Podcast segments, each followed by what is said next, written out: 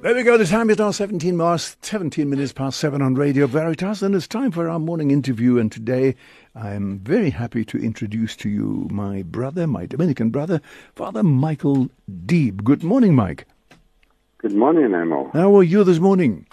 Very well, thank you. And how are you? I'm very well. I'm always fine at this time of the day. It's, as the day ma- goes on, that's when I begin to fade. But anyway, it's lovely having you with us, Mike. And uh, you're drawing your holidays soon coming to an end, and you'll be wending your way back to Rome. And I thought, of course, you couldn't go back to Rome without telling us something about yourself and the work you are doing. Now, let me just tell people before you begin that you are the Dominican Order's permanent representative at the United Nations. And I suppose some people will say, a Dominican, a permanent representative at the United Nations? That's very interesting. Tell us about it and how did you get there? Well, I've been there for four years already, and I was appointed by the Master of the Order. Uh, I'm the third delegate to the United Nations. Um, We've been in the United Nations for 21 years. Uh, that 21 years ago, that the order decided to have a, a delegation there. Um, was in the mid 90s, and since then we've uh, the the delegate has worked together, tried to work with all the, the entities of the of the order throughout the world to bring issues that people are experiencing on the ground to, to the United Nations so that we can have an impact at that level. So, in general terms, we can say we're trying to do our evangelization work amongst the government and the government missions in the United Nations. And, and so that's my task. All right. And, and where are you actually based? Well, I'm based in Rome uh, because uh, that's where our General Council is, and we felt it's very important that the work of the Order in the United Nations is integrated into the what we are doing at a broader level, mm. all our, in all the regions and in all the other activities that take place. My predecessor, my predecessor was was based in Geneva. It was felt that uh, it would be better to be based in Rome, and that's why I'm there. But our our office is in Geneva, which is one of the four main centers of the United Nations in the world. It's, many people think uh, when they hear about being at the UN that I should be in New York.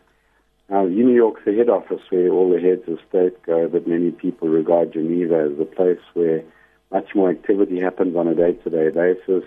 There are so many uh, international organizations based there. And we are mainly focused there because we want to engage with the Human Rights Council and that is based in Geneva. And so most of our activity happened trying to promote human rights through the Human Rights Council and all the, the treaty, the different treaties that have been signed. Each treaty has a, um, a monitoring committee. We try to engage with all those committees to um, try and ensure that, that governments are respecting human rights, and that's we are developing a critique of them at those levels.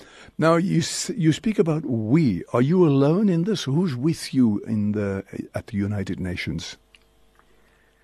Well, we have several uh, bodies and structures which are trying to engage there. We have a well, the General Council of the Order, together with uh, a number of representatives, say from the Dominican Sisters International and a few other lay people, constitute a, a General Assembly or and the board of our um, we had to of our NGO. We had to create an NGO in order to be there, which is called the Dominican for Justice and Peace. So we have uh, the whole council involved at a certain level, um, and then we have from from that we have appointed. We started to strengthen our team in Geneva for the last two years. We've appointed uh, a, a legally trained uh, person to be our advocacy officer, who we now call our program coordinator. Her name is Laurence Blattner. She's uh, she has legal training and had experience there, so she helps uh, on a permanent basis in Geneva to be engaged in all the issues that we want him to take up. And just uh, next this coming week, we have been joined in Geneva full time by another brother from Mexico, who's a, a member of the the southern province of the USA. uh, Brother Leo, Leo Almazan. He's joining to be full time in Geneva. He will be my assistant, so to speak, at a global level, and he will be our, our representative in, in Geneva. So we have a team of three of us who are working full time on the issue, and we, we're trying to engage people uh, at, at every other level. So we have our International Dominican Commission for Justice and Peace, which consists of the regional promoters in all of the, the five continents that we have, or regions, as well as uh, representatives of the Dominican laity, the, the nuns, um, and, uh, and of course the brothers and the sister promoters from all the regions, as well as the youth, and um, and so all of them are involved in some way in helping to engage mm-hmm. um, with our with, with, the work that we're doing there. Father Mike, um, tell us now how do you have a sort of a right to put up your hand and say I'd like to say something at the United Nations? How how do you actually operate? Well, we have uh, accreditation there, which enables us to have the, the right to to uh, make interventions, to organize meetings and conferences, to be in the room where the the Human Rights Council and other uh, meetings are taking place.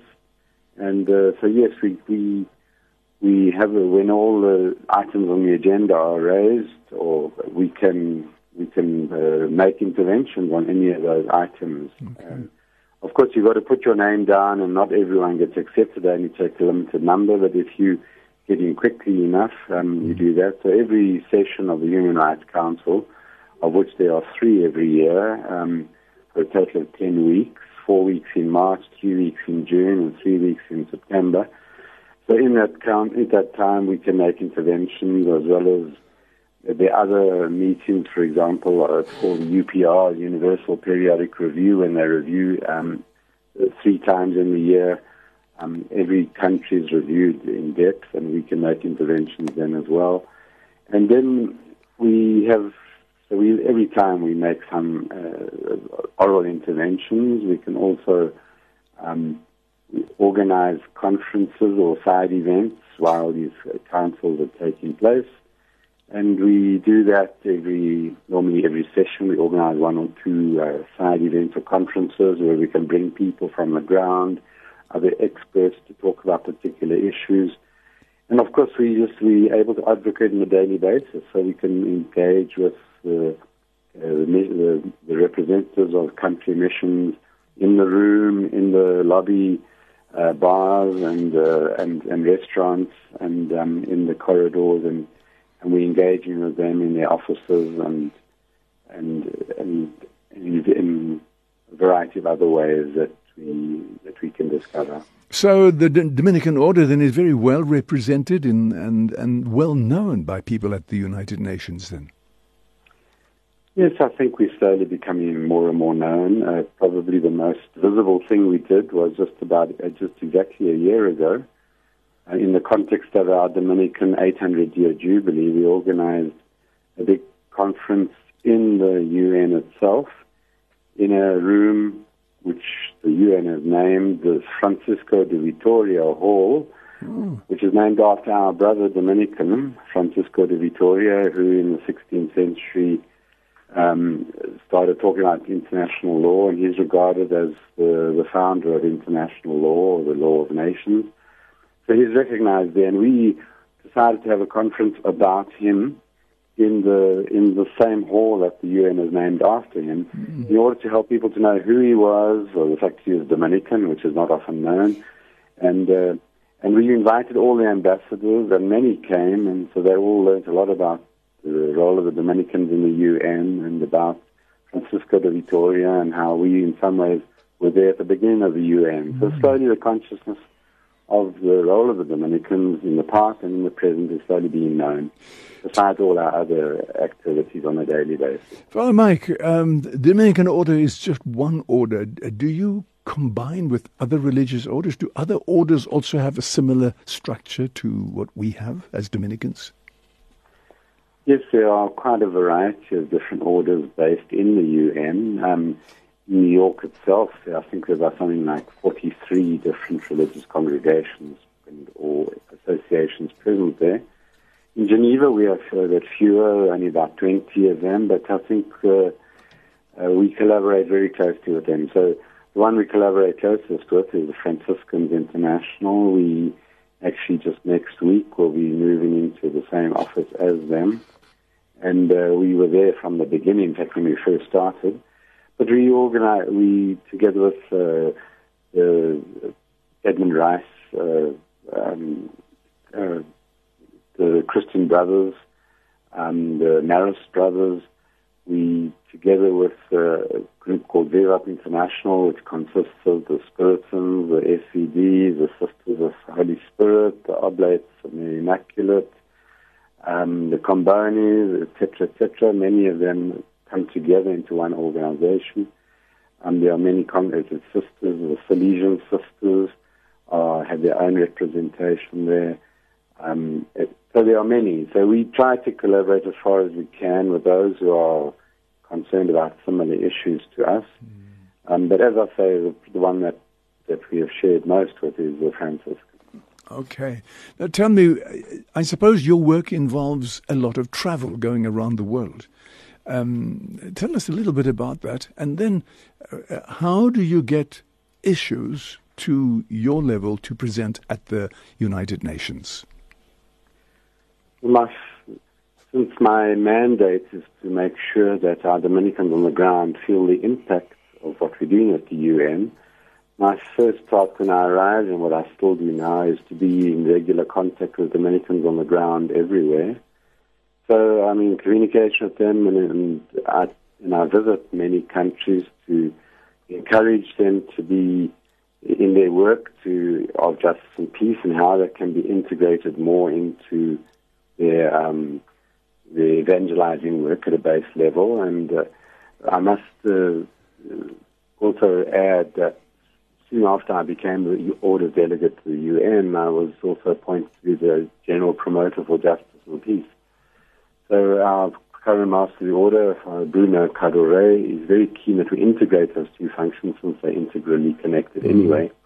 So in that, in those two roles, I, I visit the, the Dominicans in many countries where there are meetings taking place or formation sessions. I'm often invited.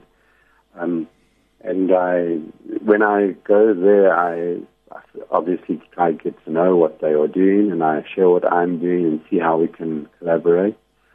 So I've had a wonderful response from Dominican brothers and sisters and lay Dominicans in many countries. They, inform about what's going on. So just for example, in recent days I've had a lot of news from the, the, the Congo, uh, the DRC, where our brothers in a, in a in a, a, a procession they had to to demand that uh, there should be elections uh, in, in the DRC. The police came in and shot shot them there.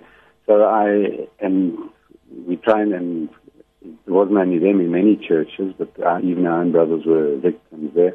So they communicate that type of thing to me as well as our brothers in um, the lay Dominicans in um, in South um, Cameroon who are also under part of the groups that have been attacked there. So I I try to uh, they keep in touch with me from all uh, the communications we've had, and once we hear from them, then we we try to identify the mechanisms where we can do something there and uh, the best example at the moment is what's going on in the Dominican Republic, which is now, as you know, mm. uh, we were there when they named it.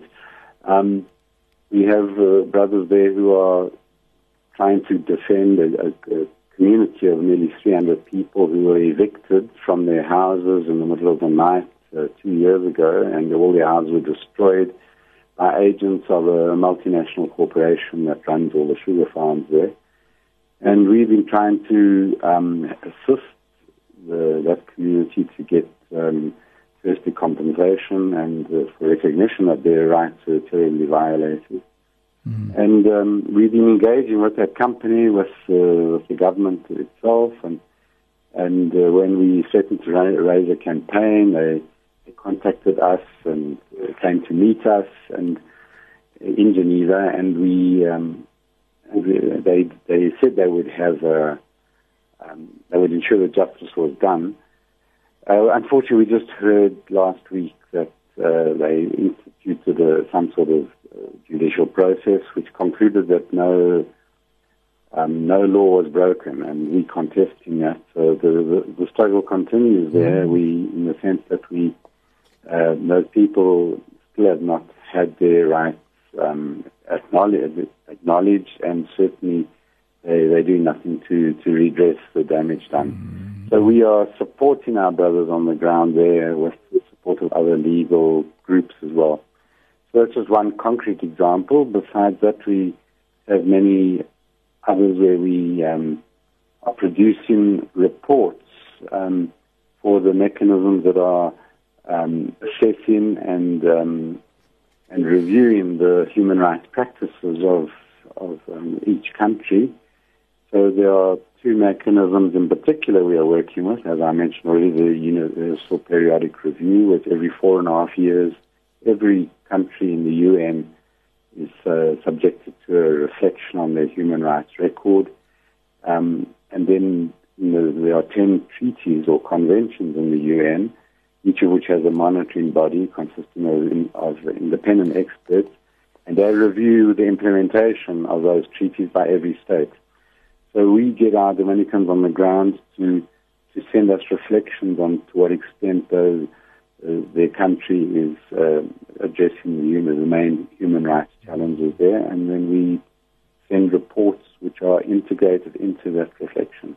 So we've done several on those, on Sri Lanka, the problem of the environmental issues there, on human trafficking in the Philippines, on slavery in Brazil, on the issue of, um, on many issues, but especially the judicial system and Mexico and the peace process in Colombia, which is not being implemented, uh, the situation in Cameroon and uh, Burundi.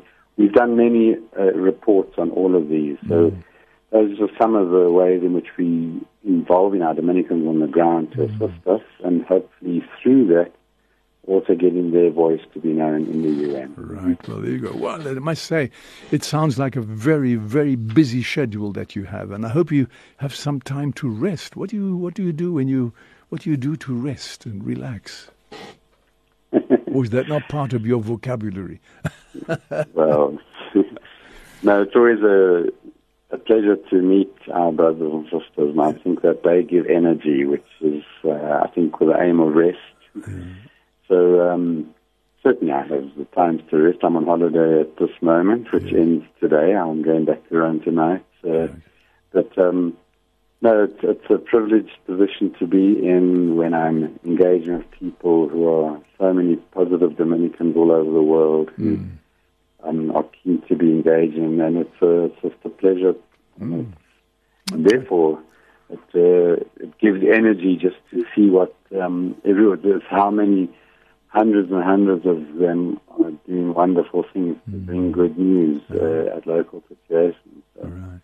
Well, Mike. So Thank you so much for that. I mean, it's it's uh, we can go on and on and on, and we've gone over time now, but um, I certainly couldn't do what you're doing. I think it's just an incredible job that you're doing, and thank you for doing that and representing us. And we are very privileged to have a South African who is at the top of this sort of thing and the permanent delegate at the United Nations for the Dominican Order. Congratulations! Lots of strength, and be assured of our prayers. And. Uh, I hope well, you. Thank you so much for giving me this opportunity, and yes. I wish you and and all the people at Radio Veritas strength for the coming year, and uh, best wishes to all your listeners. Thank and you. I hope we can begin to collaborate more together with all of you in the work that we're doing there. Very good.